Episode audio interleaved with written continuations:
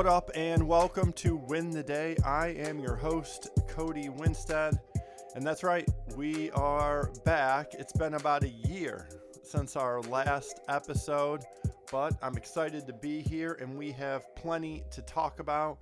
And today I want to hit the top five quarterbacks available in the upcoming NFL draft. And for me, it starts at the top with Tua Tagovailoa.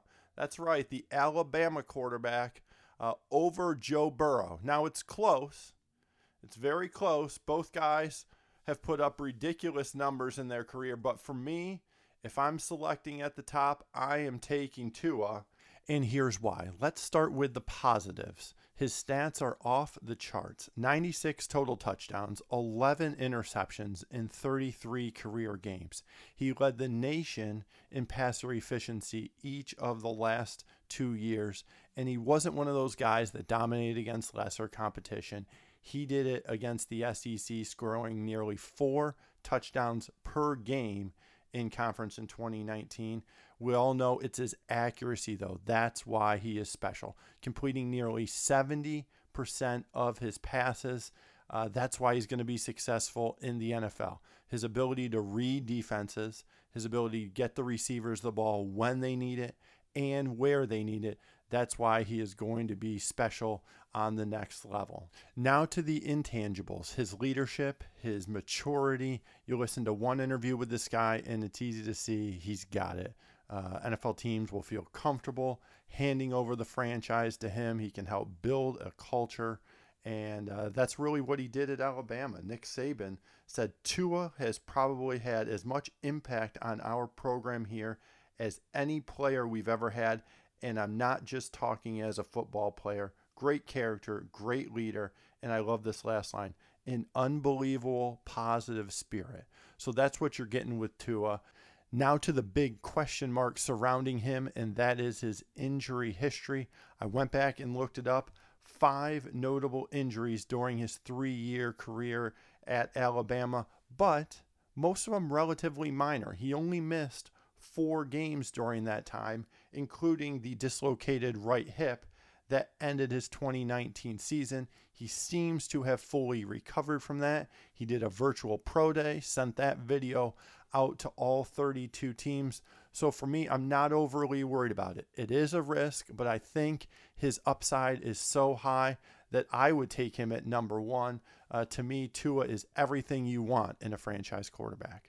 Now to Joe Burrow, and I like Joe. I think he's going to be a good pro quarterback, and truthfully, I'm rooting for him. An Ohio boy who I wish would have had a chance to actually play at Ohio State, but I give him a ton of credit. He could have transferred to a small school near home, taken the safe route. Not what he decided to do. He went to the heart of the South, went to LSU, and proved he was one of the best players in college football. 60 passing touchdowns this last season, led him to a national championship, won the Heisman, and finished up a remarkable career. The reason I lean Tua over him is I can't get over Joe's 2018 season 16 passing touchdowns in 13 games. His completion percentage just 57%. So I just think Tua has played at a more elite level longer, and that is why I am more confident in Tua going forward than Joe. Again, I'm not trying to knock Joe. I like him. He graduated from Ohio State. He got his master's from LSU. He's an academic all conference guy multiple times. Smart guy. Think he's going to be a good pro quarterback. Think the Bengals are going to draft him at number one. I would just lean Tua just slightly over Burrow. Now to my number three quarterback, it's Justin Herbert from Oregon. A lot to like about this dude. Big and strong. 6'6, 236, and tested really well at the combine. He ran a 4.68 with a 35 and a half inch vertical. So he is a very good athlete. His numbers at Oregon were solid 108 total touchdowns, 23 interceptions, and won a lot of games despite having three head coaches during his time in Eugene. My favorite thing about him, though, he's super smart.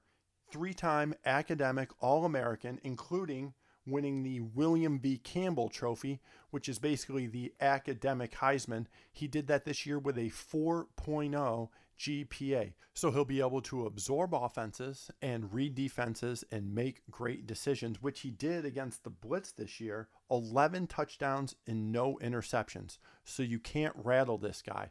I think he's going to go high in the draft. I read an article how some teams have him ahead of Tua on their board. In my opinion, he's going in the top 10, potentially as high as number six, but I like Justin Herbert a lot. My number four and number five prospects look to be late first or second round picks. Number four is Jake Eason from Washington. Number five is Jordan Love from Utah State. Let's start with Eason. He was a big time prospect in high school out of the Pacific Northwest, could have gone anywhere, chose to go all the way across the country to the University of Georgia and play for the Dogs. His career started well. He started 12 games as a freshman and things looked bright for him, but suffered a season ending injury as a sophomore and never regained the starting job.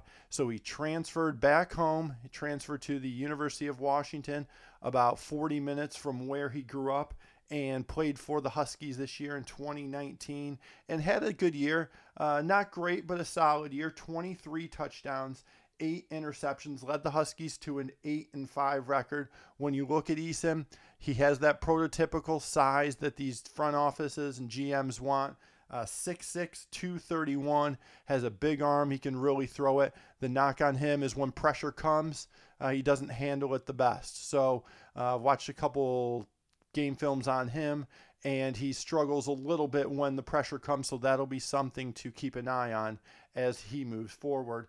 Jordan Love took a completely different route from Eason. Love only had one FBS offer, and that was from Utah State. He went there and really blossomed in 2018, throwing 32 touchdowns, six interceptions, and 13 starts as the Aggies were lighting up the scoreboard. Now you'd think 2019 comes, hey, he's going to be even better.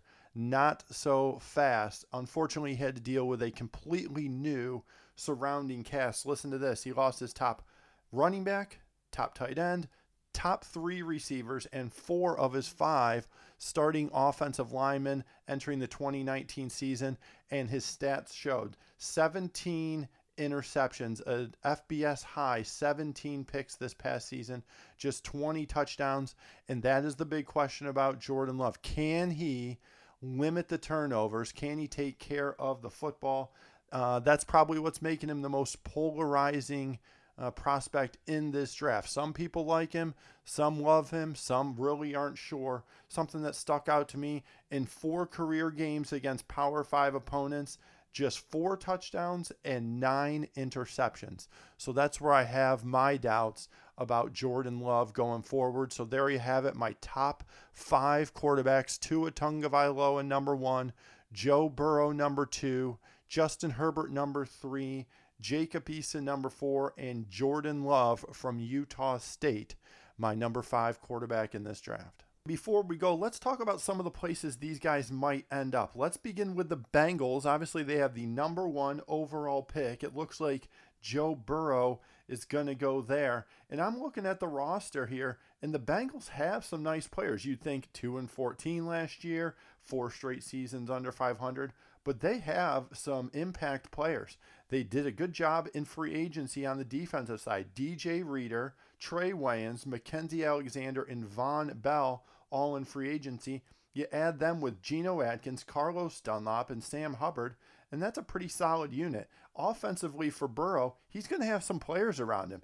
AJ Green, hopefully he's healthy this season. Tyler Boyd, John Ross, Joe Mixon, Gio Bernard. So if you get Burrow with the first pick, they also have the first pick in the second round. You get some offensive line help there.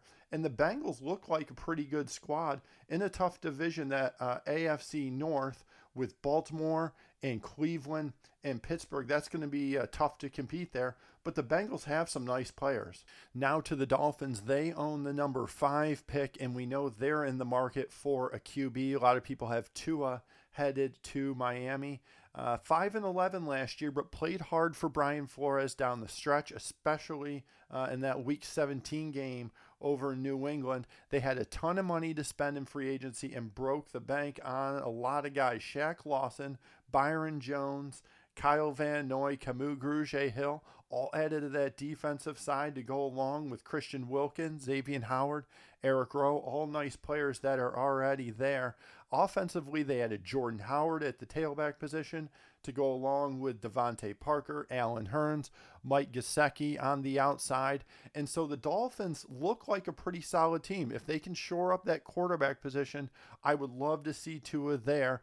Plus, we can't forget the Dolphins have six of the top 70 picks in this draft. So Brian Flores is brewing up something special down there for the Dolphins. I think they're going to be one of those chic wild card picks in 2020. At number six, the Chargers, coming off a down year, 5 and 11. But don't forget, they were 12 and 4 the year before and made the playoffs. I like their offseason to this point. They added Linval Joseph and Chris Harris on the defensive side and bolstered their offensive line with Brian Bulaga and Trai Turner. Now you add those guys with the elite players they already have on their roster Joey Bosa, Melvin Ingram, Derwin James, Keenan Allen, Hunter Henry, Austin Ekeler.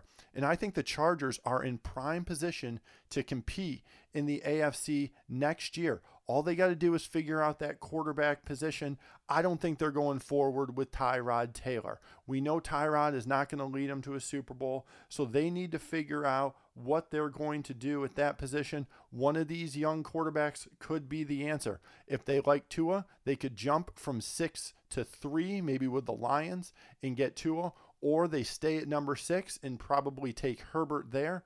And we'll see. The Chargers are in really good position to compete in 2020. Quickly, a few teams that could jump up into the top 10 and make some noise and maybe grab one of these guys. The Raiders. We know Jon Gruden loves quarterbacks, and they have five of the top 91 picks. So they definitely have the ammo to move up. What about the Patriots? Is Bill Belichick going to go into his first year without Tom Brady with Jarrett Stidham at QB? Hmm, not sure about that one. Uh, and the Jags, they're also another candidate to move up. Gardner Minshew's the uh, guy there now, but they have four picks in the first three rounds. And what if Tua falls? What if Justin Herbert falls? Maybe they love one of those guys, but they have a pair of first rounders that they can move up as well. That's all I've got for you today. Hey, thanks so much for listening. Hope you learned something. Uh, the plan is to have another podcast or two before the draft. This is Win the Day. I am Cody Winstead. Have yourself a great day.